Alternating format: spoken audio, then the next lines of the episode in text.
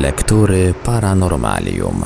Dziś w Radiu Paranormalium z nieutulonym żalem pożegnamy kolejną książkę prezentowaną w ramach Lektur Paranormalium. Przed nami ostatnie strony książki Olgierda Wączka Człowiek i tamci z kosmosu.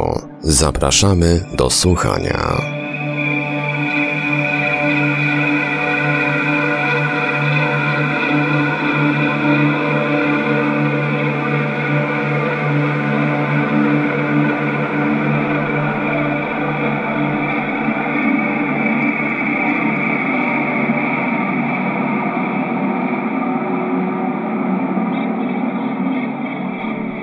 Mosty poprzez czas i przestrzeń. Jest taka urocza książka Leymana Franka Baumana The Wizard of Oz, Czarnoksiężnik z Oz, wbrew pozorom mogąca zainteresować nie tylko młodocionych czytelników. Jeśli ją wspominam, to ze względu na krainę Oz, z której nazwą związane jest imię księżniczki Ozma, występującej w jednym z dalszych tomów całej historii. Imię zostało wykorzystane w tytule pierwszego w świecie poszukiwania sygnałów radiowych domniemanych pozaziemskich cywilizacji, projektu Ozma. Autorem przedsięwzięcia był Frank Drake. Sprawa zaczęła się właściwie od artykułu Giuseppe Cocconiego i Philipa Morrisona Poszukiwania łączności międzygwiazdowej, opublikowanego w roku 1959 w 184 tomie znanego angielskiego tygodnika naukowego Nature. Był to dopiero drugi rok ery kosmicznej, kiedy ledwo zaczęto badać Księżyc, korzystając z próbników wysyłanych z Ziemi. Artykuł Kokoniego i Morrisona nieporównanie dalej wybiegał w czas i przestrzeń, sugerując, że do naszej planety dochodzą sygnały radiowe wysyłane przez obce cywilizacje. Drake, poruszony treścią niecodziennej publikacji naukowej, a także będąc pod wpływem swego profesora Otta Struwego, ówczesnego dyrektora Narodowego Obserwatorium Radioastronomicznego w Greenbank w stanie Virginia, Uczony ten jeszcze w latach 30. zwrócił uwagę na to, że powolny ruch obrotowy różnych gwiazd może być wynikiem występowania wokół nich planet. Opracował projekt OZMA. Po raz pierwszy człowiek próbował na słuchu cudzych emisji, poszukując ich w promieniowaniu dwóch gwiazd, Epsilon Erydanu i Tau Wieloryba, oddalonych od nas o mniej więcej 11 lat świetlnych. Osobliwe to zajęcie, takie usiłowanie przeniknięcia przez nieograniczoną przestrzeń i dowiedzenia się, czy oprócz nas jest jeszcze ktoś inny w tej przestrzeni, który, tak jak my, wytwarza sztuczne sygnały radiowe, więcej, usiłuje je wykorzystać do nawiązania kontaktu z drugimi cywilizacjami. Przez 150 godzin, oczywiście z nieodzownymi przerwami, starał się Drake wyłowić nieznane sztuczne emisje z tła kosmicznych szumów. Bez powodzenia. W siedem lat później Anthony Jewish i jego studentka Jocelyn Bell odebrali regularne sygnały radiowe ze źródeł, które nazwali żartobliwie LGM Little Green Men, czyli zielonymi lucikami. Sygnały pulsowały, jakby sterowane przez nadzwyczaj precyzyjny zegar, a przecież, podobnie kryształy, były wytworem natury. Stanowiły osobliwą emisję gwiazd neutronowych, pozostałości po wybuchach supernowych. Nasze nadzieje pozostały niespełnione, nasze nieśmiałe wprawdzie i nader ograniczone poszukiwania bez odpowiedzi. Jednakże na zdrowy rozum wydawało się nie do pojęcia, by gdzieś w głębi kosmicznego, bezdennego przestworu nie było innych ziem, innych ludzi, niektórych na znacznie wyższym niż nasz poziomie cywilizacyjnym, próbujących powiadomić nas o swym istnieniu, poszukujących kontaktu. Może my tylko okazywaliśmy się nieporadni, nie potrafiąc odkryć czegoś dla innych, doskonale rozwiniętych, zupełnie oczywistego.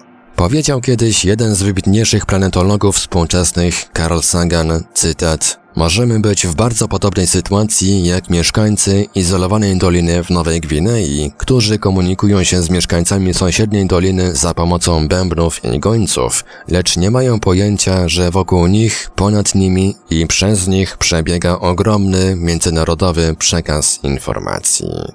Koniec cytatu. Warunki fizyczne nakładają jednak ograniczenia na możliwość odbioru obcych sygnałów. Fale radiowe, wysłane przez cywilizacje kosmiczne i niosące wiadomości dla innych, muszą mieć z pewnością długość mniejszą niż 300 metrów, gdyż taki warunek nakłada powszechna obecność materii międzygwiazdowej w przestrzeni. W istocie konieczne jest znaczne jeszcze skrócenie tego parametru. Fale dłuższe niż 10 do 15 metrów nie są zdolne do przenikania przez jonosfery planetarne. Nie mogą też być za krótkie. Fale o długości np. 1,35 cm, co odpowiada częstotliwości 22 i 235 dziesięciotysięcznych GHz, są pochłaniane przez drobiny wody. Szczególnie dogodna dla transmisji na niebywałe odległości w kosmosie wydaje się linia wysyłana przez cząsteczki wodoru o długości 21 cm, co odpowiada częstotliwości 1,4204 GHz. Nazwano ją popularnie linią Radio 1. Inna, zwracająca uwagę częstotliwość 1,660 GHz pochodzi od rodnika wodoru tlenowego. Ponieważ wodór i rodnik wodorotlenowy tworzą razem drobinę wody, przedział częstotliwości zawarty między oboma liniami uzyska miano dziury wodnej i cieszy się szczególnym zainteresowaniem poszukujących sygnałów obcych cywilizacji. Japończycy Morimoto, Hirabayashi i Yugoku niedawno temu znaleźli konkurenta w postaci promieniowania radiowego cząsteczki aldehydu mrówkowego, znanego pod bardziej żargonową etykietką formaldehydu. W okolicy jego linii radiowej 4,82966 GHz znajdują się otaczającego skrzydła 4,260 i 4,980 GHz, stanowiące trzecie harmoniczne wspomnianych dwóch częstotliwości ograniczających dziurę wodną. Ten specyficzny układ linii, nazwany oknem formaldehydowym, został w roku 1981 na Kongresie Międzynarodowej Federacji Astronautycznej w Rzymie zaproponowany przez Anglika Lautona do nasłuchu oczekiwanych przez nas transgalaktycznych transmisji radia kosmitów. Korzystając z naszych niby wspaniałych, a faktycznie ubogich środków, można by na tych częstotliwościach uchwycić audycję ze znacznie dalszych obszarów, niż śledząc sygnały z zakresu dziury wodnej. Są to jednak już subtelności techniczne, Faktem jest, że dotychczas stosując nasłuch na różnych długościach fali, nie mogliśmy się pochwalić żadnym sukcesem. W latach 70. nasłuch prowadzono w rozmaitych ośrodkach amerykańskich, kanadyjskich i radzieckich. Brali w tym udział wybitni uczeni, tacy jak Kardaszew czy Sagan. Próbowano nastroić się na rozmaite częstotliwości. Wprowadzano poprawki, na przykład na ruch obiegowy gwiazd wokół środka galaktyki. Na próżno.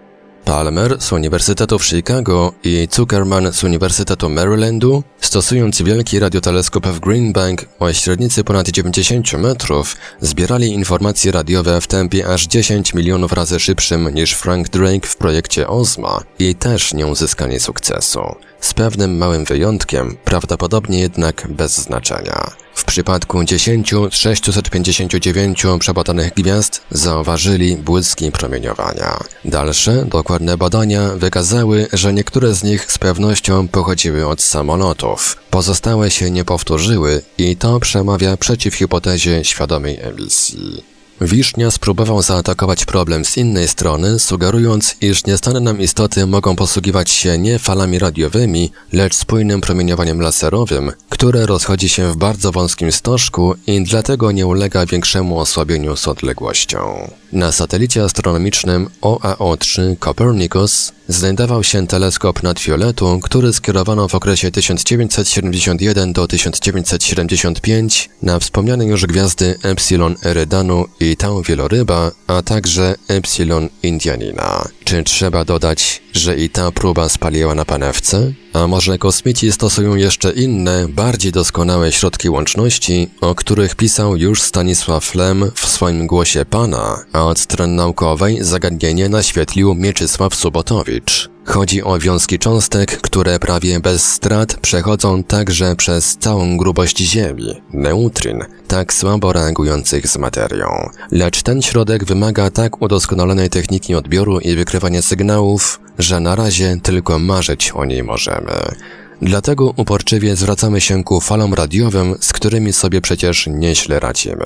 Stosuje się zatem do nasłuchu coraz wymyślniejsze sposoby, coraz subtelniejsze metody analizy przy wykorzystaniu nowoczesnych maszyn cyfrowych. Do poszukiwań wprzęga się wielkie narzędzia o kilku antenach, wiążąc je ze sobą z pomocą komputerów, tak że w ten sposób dysponuje się jakby jedną ogromną anteną, faktycznie niemożliwą do zrealizowania ze względu na niepokonalne trudności techniczne.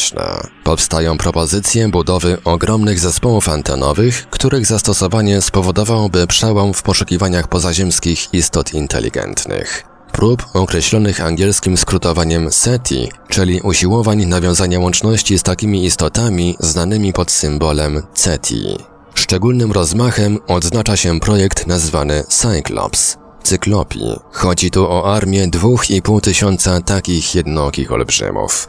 2,5 tysiąca 100-metrowych anten rozstawionych równomiernie na obszarze o rozmiarach do 20 km kwadratowych. Koszt takiego przedsięwzięcia, obliczonego na 30 lat, wyniósłby dziś może i 40 miliardów dolarów. Byłoby to zamierzenie o niepomiernie większym znaczeniu i skutkach niż inne uznawane dziś za priorytetowe. Czy trzeba podkreślać, iż nawet fiasko uchwycenia sygnałów z dalekich planet nie stanowiłoby klęski? Gdyż postępy dokonane przy tej okazji w zakresie radiotechniki, przetwarzania i analizy sygnałów radiowych, radioastronomii, poznania materii kosmicznej byłyby tak ogromne, że w pełni uzasadniałyby kosmiczne wydatki na realizację projektu cyklopii.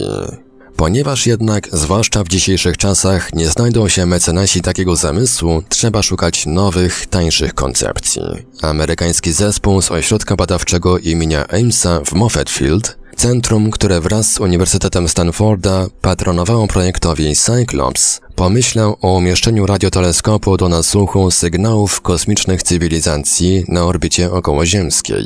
Analogiczną koncepcję opracował zespół radziecki kierowany przez Kardaszewa, a także grupa polska pod przewodnictwem Subotowicza. Nasz zamysł odznacza się pewną oryginalnością, gdyż przewiduje sprzężenie radioteleskopu z satelitarną elektrownią słoneczną o mocy 10 do 20 gigawatów.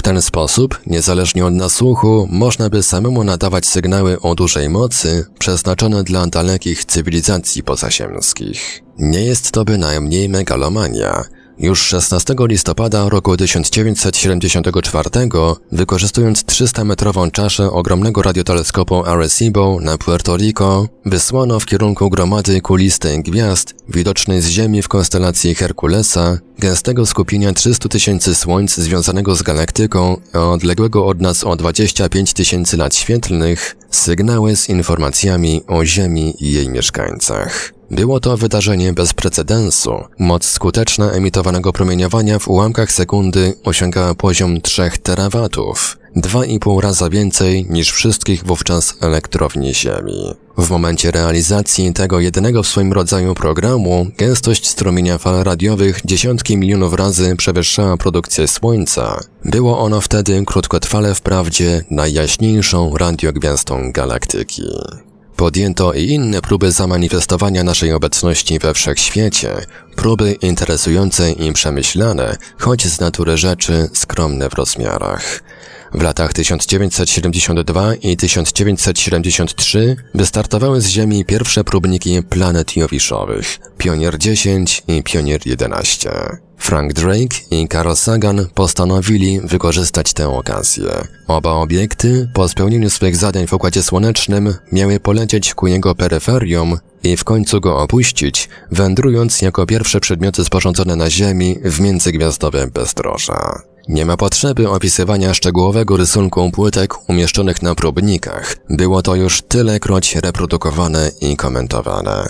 Cząsteczka wodoru, owo źródło promieniowania radio 1, schemat układu słonecznego i umiejscowienie go względem charakterystycznych pulsarów galaktyki, postać kobiety i mężczyzny na tle zarysu pioniera, nieodzowne informacje zanotowane w kodzie dwójkowym. Listy wyryte w metalu, pozłocone, mogą przetrwać dziesiątki, setki tysięcy lat, zanim niosące je od dawna nieczynne automaty dotrą w pobliże jakiegoś nieodgarnionego słońca, jego planet. Nikła jest nadzieja, prawie żadna, że korespondencja dotrze do jakichkolwiek odbiorców. Lecz podjęto jeszcze jedną podwójną próbę, wysyłając grający sprzęt w obu próbnikach Voyagera. Znów pomysł narodził się w umyśle Karla Sagana. Na miedzianej płycie gramofonowej, umieszczonej w pustym urządzeniu do odtwarzania zapisu, utrwalone zostały głosy Ziemi, tak różne i tak charakterystyczne. Aria z mozartowskiego zaczarowanego fletu,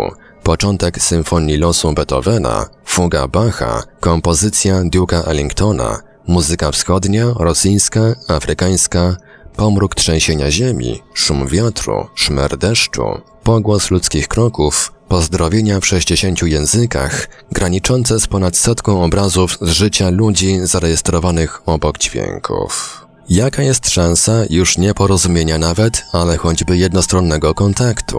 Jak ocenić coś, o czym się nawet nie wie, czy istnieje, choć tak bardzo się tego pragnie, tego oczekuje? Ronald Bracewell próbował dokonać szacunku już z górą 20 lat temu. W swoim artykule w Nature, opublikowanym w roku 1960, zastanawiał się nad różnymi możliwościami występowania cywilizacji technicznych, doskonalszych od naszej własnej. Podkreślam, cywilizacji, nie kultur, a to dwie różne sprawy. Na Ziemi znamy przecież społeczeństwa o dużej perfekcji technicznej, a fatalnej kulturze i odwrotnie też się zdarza. Bracewell poszufladkował jednak tylko owe pozaziemskie ugrupowania istot na częste, rzadkie, bardzo rzadkie, dopuszczając nawet myśl o naszym samotnictwie w całej galaktyce, a w skrajnym przypadku w ogóle we wszechświecie. Koncepcja fatalna i odrażająca. Jest to tylko zarys systematyki, a nie chęć pokazania bardziej lub mniej prawdopodobnego rozwiązania. Demonstracja, na ile różnych sposobów można ustawić klocki reprezentujące niestaną wielkość. Pod tym względem Frank Drake był lepszy, pisząc swój tak często cytowany, krytykowany, uzupełniany wzór na liczbę cywilizacji we wszechświecie, w istocie liczbę tych cywilizacji, które są zdolne do podjęcia łączności z innymi. Faktycznie nie jest to równanie, a szacunek, w którym zamiast symbolów wielkości występują jedynie ich prawdopodobieństwa, ale ze względu na naszą ogromną niewiedzę w tej materii możemy je tylko z dużym marginesem niepewności ocenić. Pływamy więc w bardzo zmąconym żywiole, lecz w granicach rozsądku można się pokusić o zdanie sobie sprawy, czy nasze usiłowanie uzyskania informacji o domniemanych innych cywilizacjach, a tym bardziej nawiązania z nimi łączności, w ogóle mają sens. John Billingham w czasie 32. Kongresu Międzynarodowej Federacji Astronautycznej w roku 1981 w Rzymie dokonał próby takiego oszacowania, pokazując nam wyniki zarówno bardzo pesymistycznego, jak i optymistycznego podejścia do sprawy. Ze statystycznego punktu widzenia w istocie życie we wszechświecie nie powinno się było w ogóle rozwinąć, lecz fenomen życia, jak i w ogóle rozwoju materii jest wynikiem istnienia stanów nierównowagowych i autokatalizy procesów prowadzących do stanów z klasycznego punktu widzenia coraz mniej prawdopodobnych. Dlatego pesymizm, nie tylko skrajny, jest nieuzasadniony. Na wybojały optymizm, dostrzegający planety wokół większości gwiazd, a na każdej z tych planet nie tylko życie, ale i istoty inteligentne, z pewnością zdolne do podjęcia łączności z innymi. Jeśli za Billinghamem zdecydujemy się na rozsądny umiar, okaże się, iż kosmici mogący nawiązać kontakty z ich partnerami z innych światów nie są wyjątkową rzadkością we wszechświecie, ale też nie pojawiają się bardzo często. Że ich cywilizacje nie rozkwitają jednocześnie i mają prawdopodobnie jakiś ograniczony żywot. W niezmierzonych przestrzeniach kosmosu musi ich być jednak bardzo dużo i zdawał sobie z tego sprawę nawet XIII-wieczny filozof chiński Teng Mu, pomimo że jego wiedza przyrodnicza i znajomość astronomii ustępowały naszej w sposób zdecydowany. Cytat. Niebo i ziemia są wielkie, lecz w całej przestrzeni stanowią zaledwie małe ziarenko ryżu. Jest to tak, jakby cała pusta przestrzeń była drzewem, a niebo i ziemia jednym z jego owoców. Pusta przestrzeń jest jak królestwo, a niebo i ziemia niczym więcej jak jedną pojedynczą osobą w tym królestwie. Na jednym drzewie jest wiele owoców, a w jednym królestwie wielu ludzi. Jakże nierozsądne byłoby sądzić, że oprócz nieba i ziemi, które możemy zobaczyć, nie ma innych nieb i innych ziem. Koniec cytatu. Niewiele lat temu powiedział zresztą Singer, cytat, brak dowodu nie stanowi dowodu nieistnienia. Koniec cytatu. Jeżeli mamy trudności z próbą znalezienia naszych kosmicznych braci, to na przeszkodzie stoi nie tyle ich nieobecność na planetach innych gwiazd, ile przede wszystkim występowanie naturalnych barier, o których mówiłem na kongresie Międzynarodowej Federacji Astronautycznej w Rzymie. Istnienie barier jest jednym z podstawowych praw przyrody. Powstają one w przypadku kontaktu i wzajemnego oddziaływania. Obce sygnały w zetknięciu z materią wszechświata ulegają osłabieniu oraz przetworzeniu i dlatego mogą do nas nie docierać. Są jednak inne jeszcze bariery. Wymiana informacji z otoczeniem jest warunkiem i bodźcem, motorem rozwoju. Bez tej wymiany, coraz usilniejszej, intensywniejszej, nie może następować ewolucja jednostek, a tym bardziej tworzenie cywilizacji i kultur oraz ich wznoszenie się na wyższe szczeble. Wymiana informacji skłania do reakcji, do działania, a jeśli tego nie powoduje, to dlatego, że informacja ma wówczas charakter bierny lub marginesowy. Stanowi raczej szum i nie wymaga odzewu, albo po prostu wystarczy, by była odkładana do magazynu pamięciowego. Może też organizm słabo reagować na bodźce, nie przywiązywać niesłusznie do nich znaczenia. Może mu się nie chcieć, może być zmęczony swym istnieniem, otaczającym światem. Wtedy zaś ustrój z własnej słabości lub niechęci podejmowania wysiłku sam niejako przekreśla chwilowo lub całkowicie możliwość doskonalenia, a gdy się to dzieje zespołowo, następuje hamowanie, zatrzymywanie, uwstecznienie ewolucji grupy, gatunku, społeczności. Stawia to w nowym świetle sprawę przyszłości człowieka w szczególności, a populacji istot inteligentnych w ogóle. Człowiek na Ziemi znajduje się w strumieniach informacji naturalnej i generowanej sztucznie.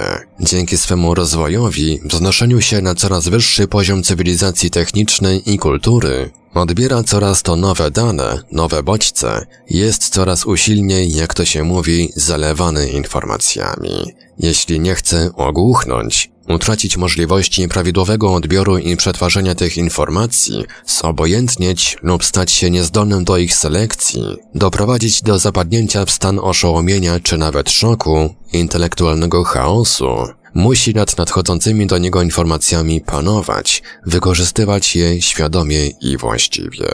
A przecież informacje te są ograniczone głównie do środowiska ziemskiego, do tego, co może wytworzyć tutejsza przede wszystkim natura i sam człowiek. Wzbogacenie tych informacji następuje dzięki lotom kosmicznym, dzięki badaniom materii innych planet, ich księżyców, planetoid, komet, materii meteoroidowej. Jest to wszakże rozszerzenie ziemskich informacji tylko na źródła pokrewne, związane z Układem Słonecznym i jego ewolucją w obrębie rodziny ciał, których losy toczyły się praktycznie w skali kosmicznej w tym samym zakątku przestrzeni i w tym samym czasie. Co ważniejsze jednak, nie ma tu odpowiednika człowieka, jego społeczności, jego cywilizacji i kultury. Jesteśmy samotni w tej części wszechświata i nie możemy się w niej wznieść ponad poziom nas samych. Odbieramy od natury jej informacje i wydzieramy je z niej, przetwarzamy i wzbogacamy naszą własną inwencją.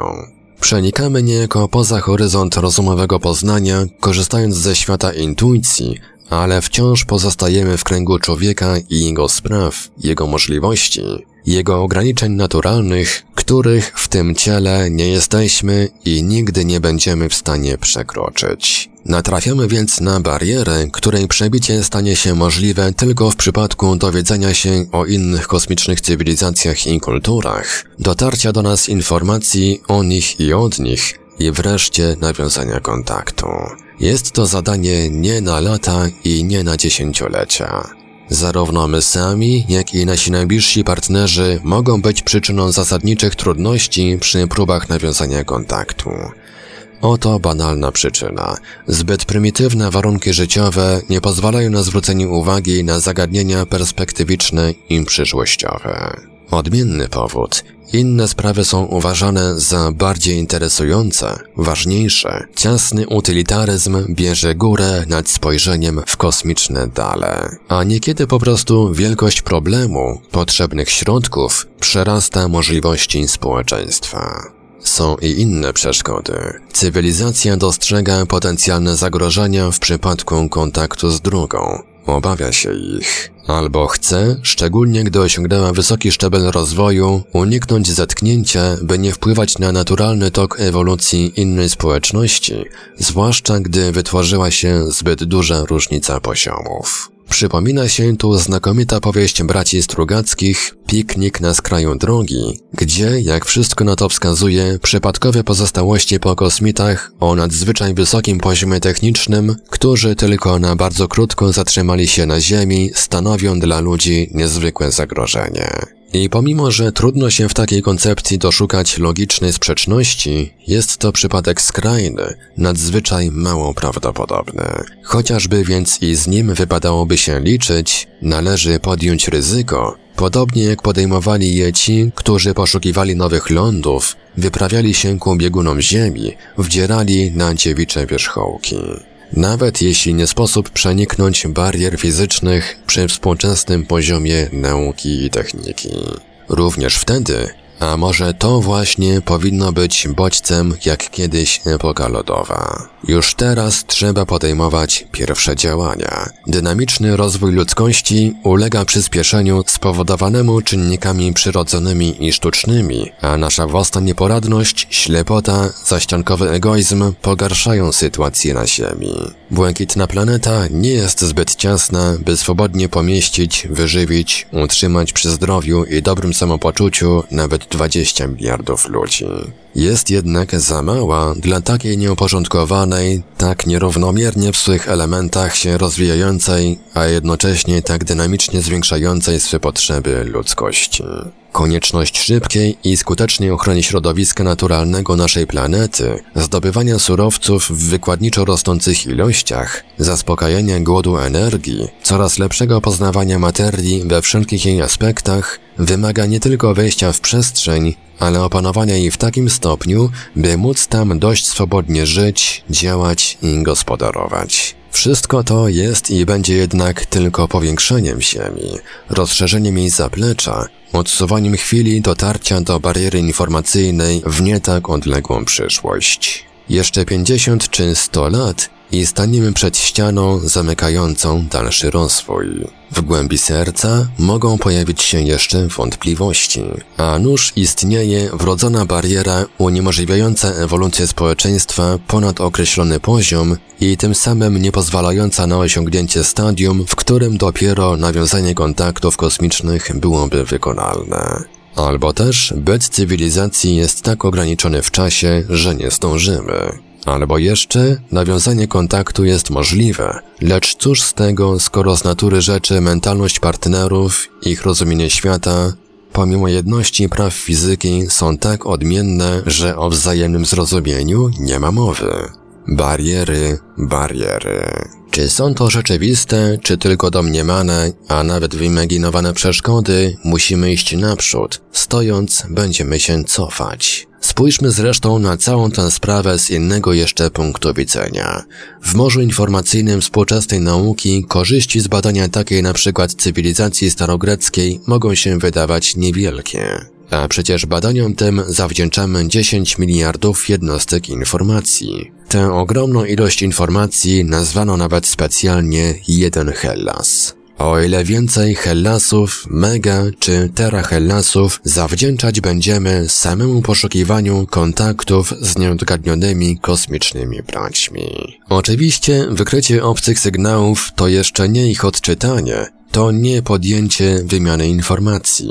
Zakładamy milcząco, że ze względu na jedność praw natury, choć ich wszystkich jeszcze nie znamy, poprzez wzajemne próby powiadamiania wpierw o najprostszych z nich, jakimiś tam nieskomplikowanymi znakami, najlepiej uniwersalnym kodem dwójkowym, jakby jakimś nadzwyczaj uproszczonym alfabetem Morsa, uzyskamy możliwość porozumienia na najniższym szczeblu. A jeśli nie, pozostanie nam żmudna i może niesłychanie w tym przypadku trudna droga prób i błędów. Co gorsza, rozmowa, jeśli kiedykolwiek do niej dojdzie, nie może się odbywać w czasie rzeczywistym. Lata, wiele lat, może i tysiące musi upłynąć, zanim takie sygnały dotrą do nas od nadawcy. A może nie, może istnieją jakieś sposoby, których dotąd nie odkryliśmy. Nauka współczesna ich nie zna, ale to nie znaczy, że wszystkie drogi raz na zawsze zostały zamknięte. Lem w którymś ze swych opowiadań pisał żartobliwie wprawdzie o przesyłaniu przez przestrzeń rysopisu atomowego istoty inteligentnej. Do odbywania podróży międzygwiazdowych nie były potrzebne statki, a transfer następował z prędkością światła. Można sobie wyobrazić, że kosmos ma swoje tajne przejścia, jakieś ścieżki na skróty, którymi informacja niewiadomym nam dotąd efektem tunelowym może przenikać przez bariery czasu i przestrzeni. Oczywiście to tylko taka próba myślowa obejścia trudności. Życzenie, które, niewykluczone, nigdy się nie spełni. Materia tyle ma jednak tajemnic.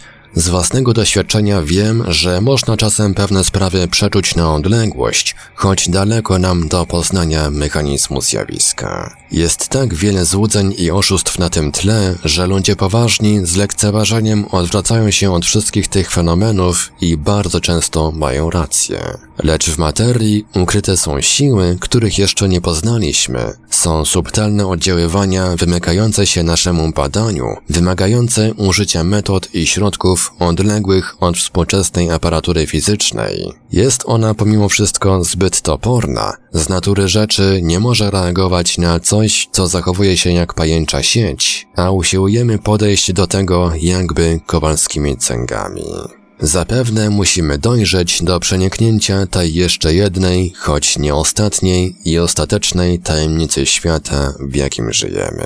Szukać łączności z tymi, którzy oddzieleni są od nas niewyobrażalnie wielkimi odległościami w czasie i przestrzeni, musimy jednak na wszelkich dostępnych nam drogach. Jest to prawdopodobnie nasza jedyna szansa na dalszą przyszłość. Słyszę wciąż słowa, które wypowiedziane ustami francuskiego badacza w wiedeńskim Hofburgu na 23. Kongresie Międzynarodowej Federacji Astronautycznej brzmią dziś jak głos wyroczni. Cywilizacja, która nie ma kontaktu z innymi lub kontakt taki zaniedba, musi upaść.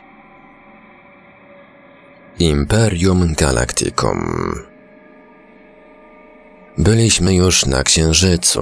Powrócimy tam niedługo, w latach 90. obecnego stulecia, zaczynając tworzyć pierwsze bazy. Coś jakby odpowiednik stacji polarnych, nieporównanie jednak bardziej skomplikowany i stanowiący pierwszy nasz wysunięty posterunek w przestrzeni międzyplanetarnej. Po roku 2000 człowiek wyląduje na Marsie, a potem swobodnie zacznie się poruszać w obrębie całego Układu Słonecznego. Lecz będzie to tylko wstęp do objęcia bardziej bezpośrednim poznaniem, jeśli nie wpływem dalekich obszarów międzygwiazdowych. Wówczas nasze próbniki zaczną zapewne docierać w sąsiedztwo najbliższych słońc i ich układów, i będziemy przemyśliwali nad pokonaniem owych niewyobrażalnie ogromnych odległości w ciągu nie tak wielu lat własnego życia. Może też w tym właśnie czasie odbierać będziemy niezrozumiałe sygnały cudzych posłannictw. Już dziś jednak marzą nam się loty przez obszar galaktyki, na której przemierzenie od krańca do krańca światło potrzebuje aż prawie 100 tysięcy lat. Już dziś powstają utwory fantastyczno-naukowe, opisujące nie tylko swobodne podróże po układzie drogi mlecznej, ale nawet jakieś niezwykłe, niesłychane państwo, obejmujące zamieszkane planety całego tego systemu. Jeszcze w latach 50. powstała słynna na całym świecie epopeja Izaka Asimowa o fundacji i imperium galaktycznym, którego ośrodkiem, stolicą była planeta Trantor, metropolia w pobliżu galaktycznego jądra. Cytat. Jako środek rządu imperialnego nieprzerwanie w ciągu setek pokoleń znajdujący się w istocie w centralnych obszarach galaktyki, wśród najcieśniej zaludnionych i najwięcej przemysłowo rozwiniętych światów systemu, nie mógł właściwie uniknąć stania się najbardziej skondensowanym i najbogatszym zagęszczeniem ludzkości ze wszystkich, jakich istnienia rasa kiedykolwiek była świadkiem. Jego nieustannie rozwijająca się urbanizacja osiągnęła w końcu najwyższy stopień. Cała powierzchnia lądu Trantora, zajmująca 194 miliony kilometrów kwadratowych, stanowiła jedno miasto. Zaludnienie w szczytowym okresie wynosiło ponad 14 miliardów. Olbrzymia to populacja zajmowała się prawie wyłącznie administracyjnymi potrzebami imperium i czuła się zbyt mało liczna w konfrontacji z plątaniną zadań. Należy pamiętać, że niemożność właściwego administrowania imperium galaktycznym pod pozbawionym polotu kierownictwem późniejszych imperatorów stanowiła istotny czynnik upadku. Codziennie floty liczące dziesiątki tysięcy statków przywoziły produkty dwudziestu rolniczych światów na stoły Trantora. Jego zależność w zakresie żywności i właściwie wszystkich potrzeb życiowych od światów zewnętrznych sprawiała, że Trantor stawał się coraz bardziej podatny na podbój na drodze oblężenia. W ciągu ostatniego tysiąclecia istnienia imperium monotonnie powtarzające się liczne rewolty unaoczniały ten fakt każdemu nowemu imperatorowi, a polityka imperialna ograniczała się do niewiele więcej ponad ochronę delikatnej żyły szyjnej Trantora. Koniec cytatu. Te nasze marzenia o Imperium Galacticum, mniejsze o nazwę, nie chodzi przecież o utworzenie jakiegoś supercesarstwa, gdyż rządy muszą być dostosowane do potrzeb ludzi, stopnia ich rozwoju, poziomu ich środowiska, cywilizacji i kultury, a państwo o takiej skali przestrzennej i czasowej musi odznaczać się niezwykłą sprawnością i skutecznością działania. Otóż nasze dzisiejsze rojenia o Imperium Galacticum mogą się nigdy nie spełnić. Nie należy jednak z tego powodu, kierując się tylko bardzo rozumowymi przesłankami, potępiać takich dziś jakby baśniowych myśli w czambu. Nie tak dawno jeszcze temu ideę wzniesienia się w powietrze przy użyciu aparatu cięższego od niego, lotu z prędkością większą niż dźwięku, podzielenia atomu, praktycznego wykorzystania energii jądrowej czy przywrócenia do życia człowieka, któremu przebito serce, uważano za zupełnie pozbawione sensu. Wolno nam więc, nie narażając się na śmieszność, wybiegać myślą w daleką nawet przyszłość i próbować spojrzeć na nasze losy z najszerszej wyobrażalnej perspektywy. Z takim spojrzeniem spotykamy się zresztą nie tylko w książkach fantastyczno-naukowych czy publikacjach uczonych, którym leży na sercu także odległa przyszłość człowieka, takich jak Freeman Dyson, Wybitny fizyk angielski, od wielu lat żyjący w Stanach Zjednoczonych, lecz również w dziełach dojrzałych pisarzy, zastanawiających się nad tajemnicami bytu i jego sensem. Do takich twórców należy Kazimierz Truchanowski, w którego dzwonach piekieł, wstrząsającym świadectwie umiłowania błękitnej planety i troski o jej losy czytamy. Cytat. Niezwykłe to zjawisko, mówię o katastrofie na Argonie, świadczy niezbicie, że wszechświat nie jest dziełem zakończonym, lecz że bez ustanku zachodzą w nim najprzeróżniejsze przemiany, przeobrażenia i modyfikacje. Wszechświat wciąż się rodzi, lecz nigdy nie umiera. Wygląda to tak, jakby wielki budowniczy nie miał ostatecznej koncepcji ani ostatecznego planu swego wielkiego dzieła, albo jakby powzięty przez niego zamysł przerastał jego siły lub przestał go interesować. Lecz z drugiej strony wieczne przemiany we wszechświecie mają ten sens i znaczenie, że gdyby procesy tworzenia zostały zakończone, to wielkie dzieło musiałoby umrzeć. Wszystko bowiem, co ma swój początek, musi mieć koniec. Gdyby wszechświat umarł, oznaczałoby to koniec tworzenia i byłoby to wielkie bankructwo mądrości przedwiecznej. Koniec cytatu. Można to ująć innymi słowami. Człowiek uznający Boga uważa, że wyrusza na poszukiwanie Go w Jego dziełach, gdziekolwiek one są. Człowiek wierzący o bardzo szerokim horyzoncie myślowym podkreśliłby, że będąc istotą na obraz i podobieństwo Boga, zyskał istotną cząstkę atrybutów Jego mocy. Wszechświat został stworzony nie do końca i człowiekowi, żywemu portretowi Boga w naturze materialnej, przypadł zaszczyt współstwarzania, czyli raczej dopełniania dzieła stworzenia wszechświata. Oto los, oto zadanie Homo Galacticus. Człowiek niewierzący, uczciwy agnostyk, widzi nieskończony, wieczny, materialny kosmos jako niezmierzoną dziedzinę swojej ekspansji, lecz nie w celu zniewolniczenia materii, ale jej uszlachetnienia w jego służbie. Widzi konieczność zachowania harmonii i ładu w przyrodzie na największą nawet skalę. Jest przyjacielem, a nie kolonizatorem natury. Jest współtwórcą lepszego, piękniejszego świata, który ma być wspaniałym mieszkaniem wszelkich bez wyjątku ludzi dobrej woli, nieustannie powiększającym się cudownie pięknym domem, w którym jest miejsce dla wszystkich rzetelnych, bez względu na pochodzenie, stanowisko, poziom intelektualny i uzdolnienia.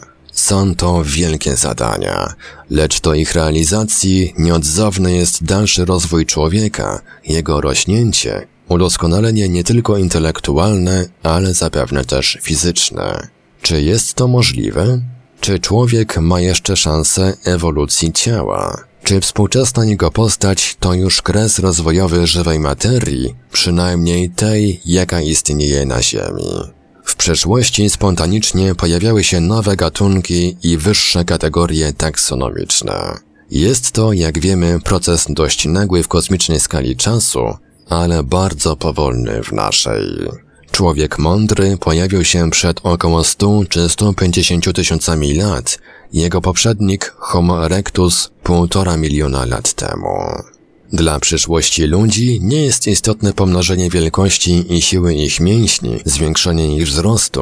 Nie wysuwałbym też na czoło jakiegoś ogromnego polepszenia odporności na czynniki przeciwne, przede wszystkim choroby, czy nawet wydatnego przedłużenia życia. Zasadnicze znaczenie ma coś zupełnie innego. Zdobycie władzy nad sobą i nad otaczającą materią. I wbrew pozorom, obie te sprawy są ze sobą nieodłącznie związane. Jednym z warunków jest kształcenie woli. Mało dziś przy współczesnych udogodnieniach cywilizacyjnych, nawet przy obecnych ograniczeniach życiowych w naszym kraju, ludzi o wielkiej mocy wewnętrznej, potrafiących kierować przede wszystkim sobą.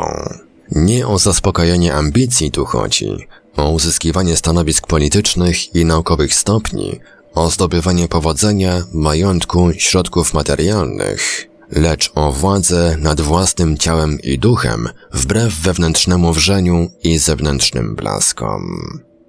Pracując nad własnym udoskonaleniem i jednocześnie sięgając po władzę nad przyrodą, człowiek musi utrzymywać niezwykle ścisłą więź z nią przede wszystkim przez sprawną, żywą i bogatą wymianę informacji, zdobywanie wszechstronnej wiedzy o naturze, bliższym i dalszym otoczeniu, przetwarzanie jej i wykorzystywanie dla własnego pożytku i dobra całego świata. Centralnym narzędziem umożliwiającym realizację tego rodzaju wielkiego i złożonego zadania jest mózg, przede wszystkim jego kora, zawierająca 10 miliardów komórek piramidowych, powstałych w wyniku 33 podziałów komórkowych. Choć człowiek współczesny wykorzystuje bodaj jedną dziesiątą część tego ogromnego potencjału, nie jest wykluczone, że aż tak duża musi być nieodzowna rezerwa, a w razie zwiększenia ilości komórek piramidowych stałby się zdolny do realizacji znacznie bardziej skomplikowanych zadań niż obecnie. Przypominają się tu owi geniusze z uroczej powieści Marii Bujno-Arktowej Wyspa Mędrców o nieprawdopodobnie bogatej i fantastycznej fabule wydanej w Warszawie z początkiem lat 30. Przypominają się też wielkie mózgi z niezwykle wizyjnej, opublikowanej również przed ostatnią wojną książki Olafa Stapletona The First and Last Man, pierwsi i ostatni ludzie, stworzone przez trzeciego człowieka w celu udoskonalenia gatunku. Były to czyste inteligencje, obdarzone jako jedynymi dążeniami ciekawością i aktywnością twórczą, nie znające strachu, nie odczuwające głodu ni pragnienia, nie mające potrzeby czułości, nie mówiąc już o miłości, ignorujące sprawy płci. Ich domeną było poznanie, a potrzeby nie tylko ich ciał zaspokajała armia przedstawicieli poprzedzającego ich gatunku. Pierwszy wielki mózg zrealizowany został na drodze wyboru odpowiedniego plemnika i komórki jajowej, modyfikacji ich aparatów genetycznych, sztucznego zapłodnienia w probówce i manipulacji przy ciele w miarę jego rozwoju. Jeśli pominiemy moralną stronę całej sprawy, tak sprzeczną z naturą, rzecz budzącą w nas gwałtowny sprzeciw, pozostaje zagadnienie fizycznej możliwości realizacji takiego eksperymentu. Nie sądzę, iż kiedykolwiek będzie on przeprowadzony z wynikiem pozytywnym. Jest natomiast do pomyślenia, że wskutek mutacji mogłoby nastąpić podwojenie liczby komórek piramidowych, a na drodze selekcji naturalnej utrwalenie tej przemiany. Pomysł nie jest tak fantastyczny, jakby się mogło wydawać. Wiadomo na przykład, że wydzieliny pewnych tkanek mogą powodować nienormalne, intensywne mnożenie się neuronów w zwojach współczulnych zarodka kurzego. Niewykluczone, że zwiększony rozwój komórek piramidowych może, pod działaniem powiedzmy promieniowania jonizującego, w szczególności w przestrzeni poza Ziemią, zostać zakodowany w aparacie genetycznym człowieka. Lecz Homo galacticus nie może być kimś w rodzaju wielkiego mózgu Stapledona, czystym intelektem obsługiwanym przez tysiące zwykłych ziemian. Wręcz odwrotnie, musi być dostosowany do pobytu w przestrzeni kosmicznej znacznie lepiej niż współcześni wyselekcjonowani astronauci. Byłoby wręcz fatalne, gdyby jego mózg, niebywale rozwinięty, był jednocześnie jego słabą stroną, czymś w rodzaju pięty Achillesa. Warunki galaktyczne nie sprzyjają też pracy czysto rozumowej, nawet gdy ktoś, lecąc przez przestwór międzygwiazdowy, potrafi sprawnie ją wykonywać. Człowiek galaktyczny powinien obok zdolności poznawania formalnego, zmatematyzowanego, w równym stopniu umieć posługiwać się intuicją, która w obcym, trudnym środowisku ma nawet większe znaczenie niż możliwość przewidywania logicznego. Niewykluczone, że w związku z tymi funkcjami głowa przyszłego zdobywcy wszechświatowych przestrzeni będzie nieco odmiennie ukształtowana niż nasza, wyda się nam nawet zdeformowana. Gdyby to ode mnie zależało, zmieniłbym człowiekowi galaktycznemu pewne funkcje zmysłowe, rozszerzył zakres odbioru wrażeń świetlnych w kierunku zarówno nadfioletu, jak i podczerwieni, osłabił wrażliwość narządu równowagi, wyostrzyłbym słuch i jeśli by to było wykonalne, wyposażył w zdolność wyczuwania kierunku pola magnetycznego o natężeniu niezbyt różniącym się od ziemskiego, może nawet uwrażliwił na szkodliwe dawki promieniowania jonizującego. Przy wszystkich tych zmianach ciało powinno zachować dużą sprawność i giętkość. Homo galacticus musi być organizmem doskonałym, darem natury dostosowanym do nowego środowiska i nowych zadań, których ogrom trudno nam sobie wyobrazić, a nie tworem sztucznie wymuszonym na przyrodzie, jak ów, o którym z filozoficzną zadumą pisze Jean Rostand. Cytat. Urodziłem się z nasienia wyselekcjonowanego i napromieniowanego neutronami. Dobrano mi płeć, nosiła mi matka, która nie była moją matką. Gdy się rozwijałem, wstrzykiwano mi hormony i kwas dezoksyrybonukleinowy. Korzystałem z dobrodziejstw postępowania pobudzającego korę mózgową. Gdy się urodziłem, kilkakrotnie przeszczepiono mi tkanki, które sprzyjały rozwojowi mego mózgu, a jeszcze teraz, co rok, poddaję się kuracji podtrzymującej, której zawdzięczam stałą świeżość umysłu i właściwe napięcie mych instynktów. Nie mam powodu do niezadowolenia ze swego ciała, ze swej płci, ani ze swego życia, lecz kim jestem? Koniec cytatu. Powstanie Homo galacticus nie może być działaniem w poprzek przyrodzie, celem skuteczniejszego i wygodniejszego narzucenia jej naszej woli, lecz dodaniem zgodnie z nią tego, co nam, ludziom ziemskim, brakuje, by doskonalej przenikać przez przestrzeń w jej niezmierzone dale, by gruntowniej spenetrować materię i nasycić ją duchem. Nasuwa się tu refleksja głębszej natury. Także w teologii chrześcijańskiej ciało ludzkie stanowi nader ważny element. Bez niego w ogóle nie ma człowieka. Dlatego też po szczególnej transformacji ciało to ma brać udział w życiu pozagrobowym, w wiecznej nagrodzie lub wiecznej karze. Człowiek galaktyczny musi mieć nie tylko mentalność na miarę wielkości zadań w przestrzeni, ale i organizm dostosowany do niezwykłego środowiska. Tej potrzeby adaptacji ciała trudno się dopatrzyć w nielicznych dotąd wypowiedziach na temat przyszłych ludzi międzygwiazdowych szlaków. Człowiek ziemski, piszą bracia Strugaccy w swoim Małyszu, rozwiązał wszystkie postawione przed nim zadania i staje się człowiekiem galaktycznym. Ludzkość przez 100 tysięcy lat wygrzebywała się z jaskini, przez kamienne zwały, przez zarośla, umierała pod lawinami, trafiała w ślepe zaułki, ale zawsze w oddali widać było błękit, światło i cel. I oto wreszcie wydostaliśmy się z kamiennego wąwozu na otwartą przestrzeń, rozpostarło się nad nami błękitne niebo i rozproszyliśmy się po równinie. Tak, równina jest wielka, mamy dokąd iść. Ale teraz widzimy, że to równina, a nad nią jest niebo, inny, nowy wymiar. Tak, na równinie jest przyjemnie. I wydawałoby się, że żadna siła nie pcha nas w górę, w nowy wymiar. Ale człowiek galaktyczny to niezwyczajny ziemski człowiek, który żyje w przestrzeniach galaktycznych według ziemskich praw. To już coś więcej. Ma inne cele i kieruje się innymi prawami. A przecież nie znamy jeszcze ani tych praw, ani tych celów. A więc w istocie rzeczy chodzi o to, żebyśmy sobie zdali sprawę, jaki ma być ideał galaktycznego człowieka. Ideał człowieka ziemskiego powstawał w ciągu tysiącleci z doświadczeń naszych przodków, z doświadczeń wszystkich form życia na naszej planecie. Ideał człowieka galaktycznego najwidoczniej powstanie w oparciu o doświadczenia galaktycznych form życia, z doświadczeń historii istot rozumnych całej galaktyki. Na razie nie wiemy, z której strony należy przystąpić do rozwiązywania tego problemu, a przecież kiedyś będziemy musieli go rozwiązać i to rozwiązać tak, żeby sprowadzić do minimum ilość możliwych błędów i ofiar. Ludzkość nigdy nie stawia przed sobą zadań, których nie jest w stanie rozwiązać. To jest niewątpliwie słuszne, ale może właśnie dlatego takie trudne. Koniec cytatu.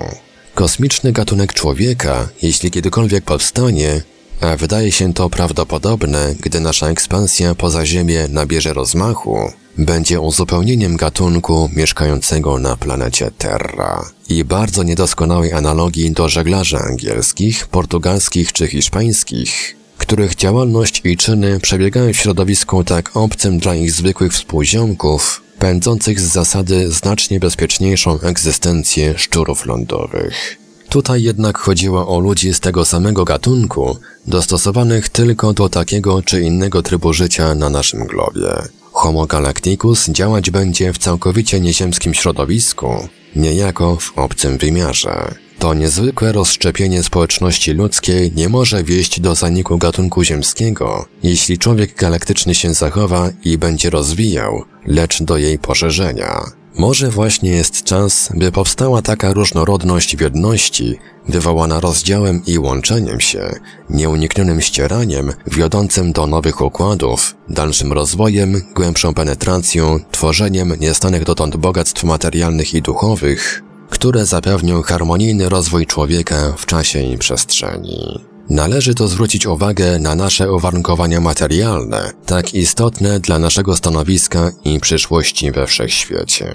Pewne przesłanki kosmologiczne i fizyczne, jak pisze Zbigniew Paprotny, zdają się wskazywać, że nasze położenie w czasie i przestrzeni wszechświata, choć w żadnym wypadku nie centralne, jest przecież w pewnym sensie uprzywilejowane. Oznacza to jednak, że tak zwana zasada kosmologiczna doskonała, mówiąca o tym, że Ziemia i zjawiska na niej przebiegające nie są w żaden sposób wyróżnione we wszechświecie, nie obowiązuje i że struktura wszechświata oraz prawa nim rządzące ułatwiały narodziny życia i jego ewolucję w kierunku powstania istot inteligentnych. Biorąc pod uwagę stwierdzoną jedność praw fizycznych, należy sądzić, że uprzywilejowanie nasze nie może być jednostkowe i wyłączne, że życie, że zatem i istoty inteligentne rozwinęły się również gdzie indziej we wszechświecie. Obecność tych istot nie może pozostać bez wpływu na ich otoczenie, wpierw to najbliższe, potem zaś w perspektywie na cały kosmos. Taki pogląd reprezentował wielki uczony i wizjoner Konstanty Ciąkowski. Takie stanowisko zajmują również wybitni myśliciele współcześni. Od Taylarda Chardin, odkrywcy człowieka z Pekinu, zwanego obecnie Homo erectus, do Karla Sagana i Freda Hoyla. Odosobniona jest postawa Josipa Szkowskiego, twierdzącego obecnie, że jesteśmy sami w całym wszechświecie. Postawa równoznaczna z nie do przyjęcia wyróżnieniem absolutnym Ziemi. Jest istotny czynnik, który ogranicza nasze i cudze możliwości penetracji kosmosu, długotrwałość cywilizacji. Zależy ona, podobnie jak wszelki rozwój, od czynników zewnętrznych i wewnętrznych, od warunków fizycznych oraz nieprawidłowości w samych istotach rozumnych i ich społecznościach. Już środowisko planetarne, ulegające wstrząsom, przykład wskutek okresowego, znacznego wzrostu natężenia aktywności tektonicznej i wulkanicznej, może stać się grabarzem najpiękniej kwitnącej kultury i cywilizacji. Poważniejsze zagrożenia pochodzą jednak z przestrzeni kosmicznej. Zmiany aktywności i natężenia promieniowania Słońca usytuowania osi obrotu planety, wybuchy pobliskich supernowych, rozbłyski promieniowania gamma z jądra galaktycznego, wnikanie układów obłoki materii międzygwiazdowej, spadek planetoid i jąder kometarnych mogą spowodować wymazanie życia z powierzchni globu, na której się rozwijało. Żadna z tych plag, jeśli można je tak nazwać, jest to czysto ludzki sposób pojmowania spraw, nie ominęła Ziemi i żadna nie przekształciła jej w martwe ciało. Nawet długość okresu stabilnego stanu gwiazdy centralnej układu jest dla nas łaskawa. Można ocenić, że Słońce będzie świecić mniej więcej podobnie jak obecnie jeszcze przez prawie 5 miliardów lat. I znów wypada podkreślić, że również względnym bezpieczeństwem warunków rozwoju nie wyróżniamy się specjalnie we wszechświecie, a niektóre z czynników katastroficznych mogły nawet przyczynić się do korzystniejszej ewolucji świata żywych organizmów. Sprawa dinozaurów zdaje się być argumentem na rzecz takiego poglądu. Większe bodaj zagrożenia drzemią w samych istotach inteligentnych. Niebezpieczeństwa kryją się w aparacie genetycznym, lecz nieustanne wędrówki, mieszanie się ze sobą ludzi w skali całej olbrzymiej populacji planetarnej i naturalne fluktuacje w obrębie tego aparatu wydają się stanowić skuteczne zabezpieczenia przeciw degeneracji rasy ludzkiej, nawet w przypadku pojawienia się pandemii czy wielkich skażeń środowiska. Gorzej jest z kryzysami cywilizacyjnymi. Na Ziemi w ciągu minionych tysiącleci byliśmy niejednokrotnie świadkami takich wielkich załamań. Wysoce rozwinięta cywilizacja i kultura istniała na Krecie, wydawała się sobie absolutnie zabezpieczona szerokim i głębokim morzem przed wszelką agresją i zniszczeniem. Nie znamy dokładnie przyczyn upadku, Pewność siebie okazała się złudna, choć cywilizacja była na swój sposób technicznie doskonała. Kultura stała się jednak wyrafinowana, a społeczeństwo słabe, mało odporne na wstrząsy. Mówi się o wybuchu wulkanu na wyspie Krecie, który eksplodował, o naporze obcych ludów, barbarzyńców, których nie odstraszyło morze. Wszystko to mogło rozchwiać państwo kreteńskie, lecz główna przyczyna tkwiła w zaniku prężności i konsolidacji, w wewnętrznej słabości. Upadła wielka cywilizacja i kultura staroegipska. Upadli Majowie, Ci znów wskutek nieodwracalnej zmiany warunków ekologicznych, uniemożliwiającej prawidłowe działanie rolnictwa, nie mieli już z czego żyć. Runęło państwo Inków, doskonale uregulowane, lecz niesłychanie kastowe, uniemożliwiające postęp i rozwój, przy tym szarpane bratobójczą walką wewnętrzną i w pewien sposób bezbronne wobec znacznie wyższych technicznie Hiszpanów, odznaczających się jednocześnie nieprawdopodobnie wielką wolą zwycięstwa. Wszystkie te kryzysy zawsze dotyczyły fragmentu, niewielkiego ułamka planety, a lukę powstałą po rozpadającej się cywilizacji i kulturze szybko zapełniali inni. Natura nie znosi próżni. Ziemi jako całości taka katastrofa nieprędko, jeśli kiedykolwiek mogłaby zagrażać. Wieloset milionowe i nawet prawie miliardowe społeczności o różnych barwach skóry, odmiennych mentalnościach nie mają widoków na szybkie zlanie się ze sobą i stworzenie jednolitej cywilizacji i kultury ogólnoplanetarnej. W tym jest jedna z poważnych szans przetrwania i dalszego rozwoju naszego gatunku na globie zwanym Terra. Rozwoju, który nie jest i nie może być prosty, ze względu na konieczność pokonywania barier materii i przeszkód, jakie wznoszą się między interesami jednostkowymi i grupowymi, mentalnościami społeczeństw, ich światopoglądami. Przypominają się dzwony piekieł Kazimierza Truchanowskiego. Cytat. Umrzeć jest łatwo, bardzo łatwo, żyć natomiast jest trudno i na tym polega bezsens śmierci, gdy jest ona chciana i na tym polega sens życia, że nie jest ono łatwe. Koniec cytatu. Homo Galacticus pojawi się, kiedy nastąpi masowe wyjście ludzi w przestrzeń, ludzi różnych ras i przekonań, odmiennych tradycji i interpretacji świata. Powstanie w wyniku zespolonego działania integrującej się, ale nie zintegrowanej społeczności Ziemi, w prądach płynących w kierunku niezmiernie odległego celu, ale ścierających się ze sobą i krzyżujących, współzawodniczących ze sobą, dążących jednocześnie do zetknięcia się z innymi prądami, wysyłanymi przez społeczeństwa nam nieznane, ukryte poza wielkimi przesłonami czasu i przestrzeni. Przestrzeń wszechświata, nawet jedna jedyna nasza galaktyka, jest prawdopodobnie zbyt rozległa, byśmy, mieszkańcy małej błękitnej planety, mogli sami ją ogarnąć i zasiedlić. Wyjście z izolacji kosmicznej stanowić będzie wstęp do przełamania bariery informacyjnej i jednocześnie warunek dalszego rozwoju człowieka na wyższym galaktycznym szczeblu. Kardaszew podzielił kiedyś społeczności żyjące we wszechświecie na trzy kategorie w zależności od zużywanej mocy. Ziemia ze swoją mocą przemysłową 1,5 terawata, 1,5 biliona watów w tej klasyfikacji należy do typu pierwszego. Cywilizacje typu drugiego zażywają tyle, ile mniej więcej produkuje przeciętna gwiazda.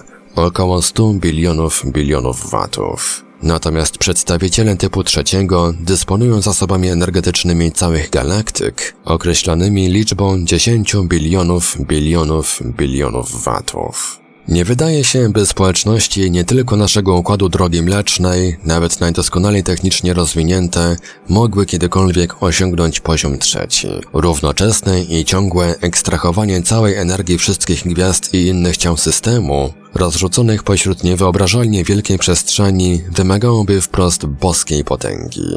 Jeśli w obrębie galaktyki istnieją cywilizacje o nadzwyczaj rozwiniętej technice, zdołały one osiągnąć co najwyżej szczebel typu drugiego. Jest jednak coś dziwnego w koncepcjach ewolucji tego rodzaju zbiorowisk istot inteligentnych. Freeman Dyson powiedział kiedyś, cytat, Wprowadzam ostre rozgraniczenie między rozumem a techniką. Łatwo można sobie wyobrazić społeczeństwo o wysoce rozwiniętej inteligencji, które nie wykazuje szczególnego zainteresowania techniką. Koniec cytatu. Ale jednocześnie ten sam Dyson proponował, aby społeczeństwo zdolne do wykorzystania całej mocy gwiazdy stworzyło nowy świat, umożliwiający realizację takiej operacji. Istoty te spożytkowałyby w tym celu materię swych planet olbrzymów. W Układzie Słonecznym trzeba by było wyzyskać tworzywo Jowisza i Saturna i w odległości nieco większej niż oddalenie orbity Ziemi od Słońca skonstruowałyby kulistą powierzchnię całkowicie zamykającą w swym wnętrzu gwiazdy ich systemu. Zasiedliwszy wewnętrzną stronę owej gigantycznej powłoki, nazwanej strefą Dysona, żyłyby kosztem pełnej energii swojego Słońca. Osobiście, ze względu na niewyobrażalnie wielkie trudności techniczne, nie wierzę w możliwość budowy strefy Dysona, podobnie jak nie wierzę w to, by kiedykolwiek istota obdarzona ciałem mogła przeniknąć do płaszcza Ziemi, zejść pod atmosferę Jowisza, czy znaleźć się żywa w słonecznej koronie.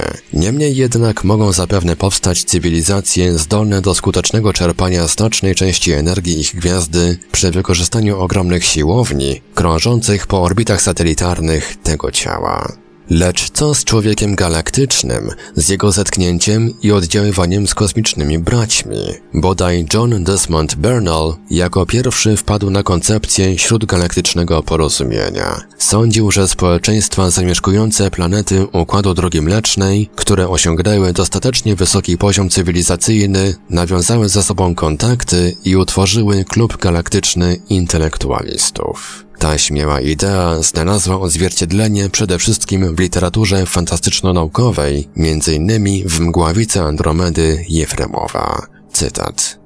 37. wyprawę międzygwiazdową skierowaną do układu planetarnego pobliskiej gwiazdy w konstelacji Wężownika. Jedyna obdarzona cywilizacją planeta z tej gwiazdy, Zirda, dawno już utrzymywała łączność z Ziemią i innymi światami Wielkiego Kręgu, lecz nieoczekiwanie zamilkła. Od ponad 70 lat nie została z niej przekazana żadna wiadomość. Obowiązkiem Ziemi, jako najbliżej położonej planety kręgu, było wyjaśnienie, co się stało. Dlatego na pokładzie statku znajdowało się wiele przyrządów i kilku wybitnych uczonych, których układ nerwowy, jak wykazały liczne badania, zdolny był do zniesienia zamknięcia w statku międzygwiazdowym przez lata. Koniec cytatu. Koncepcje takiego wielkiego kręgu są też brane pod uwagę we współczesnych rozważaniach o charakterze naukowym dotyczących istnienia pozaziemskich cywilizacji i możliwości nawiązania z nimi kontaktów. Więcej, taki na przykład Ronald Bracewell dopuszcza możliwość uczestnictwa w owej społeczności ogólnogalaktycznej takich przedziwnych istot jak inteligentne maszyny czy czarny obłok Hoyla w postaci myślącej chmury przemierzającej swobodnie przestrzenie międzygwiazdowe. Bardziej umiarkowani naukowcy nie posuwają się tak daleko. Uzasadniają jednak konieczność istnienia wspólnoty galaktycznej, jeśli rozwinięte cywilizacje techniczne nie stanowią rzadkości w systemie drogi mlecznej. Proste rozważania rachunkowe prowadzą wówczas do wniosku, iż cały ten układ powinien zostać spenetrowany i powiązany wspólnym porozumieniem w ciągu kilku do kilkuset milionów lat. Możemy o tym nie wiedzieć wskutek naszego niedostatecznego stopnia rozwoju,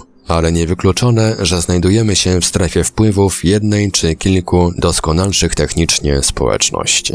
Nie jest obecnie możliwe ani potwierdzenie słuszności, ani zdementowanie tych poglądów. Marzą się nam kosmiczni bracia, ludzie dopatrują się ich w pasażerach latających spotków, widzą wśród cieni nocy i w pełnym blasku słońca. Nauka współczesna nie dysponuje jednak ani jednym dowodem odwiedzin statków z odległej przestrzeni, choć nie przeczy już możliwości istnienia innych stworzeń rozumnych, a nawet coraz usilniej poszukuje ich śladów na Ziemi i w głębi wszechświata. Przyszłość człowieka jest poza jego własną planetą, pomimo że pozostanie on, można powiedzieć, na zawsze z nią związany.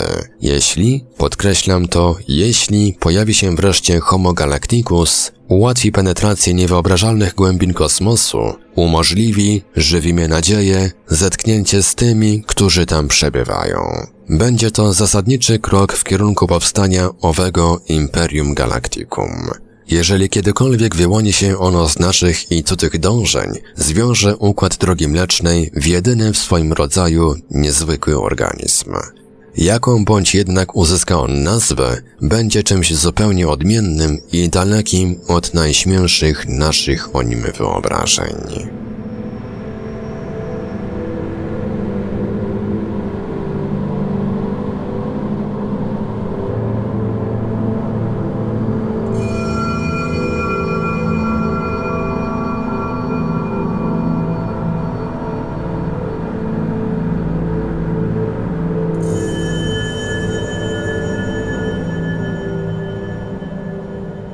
W Radiu Paranormalium zakończyliśmy prezentację książki Olgierda Wołczka Człowiek i tamci z kosmosu, wydanej w 1983 roku. Po jaką lekturę sięgniemy w kolejnym odcinku, tego dowiecie się Państwo już za tydzień. Archiwalne odcinki Lektur Paranormalium znajdziesz do pobrania w archiwum naszego radia na stronie www.paranormalium.pl.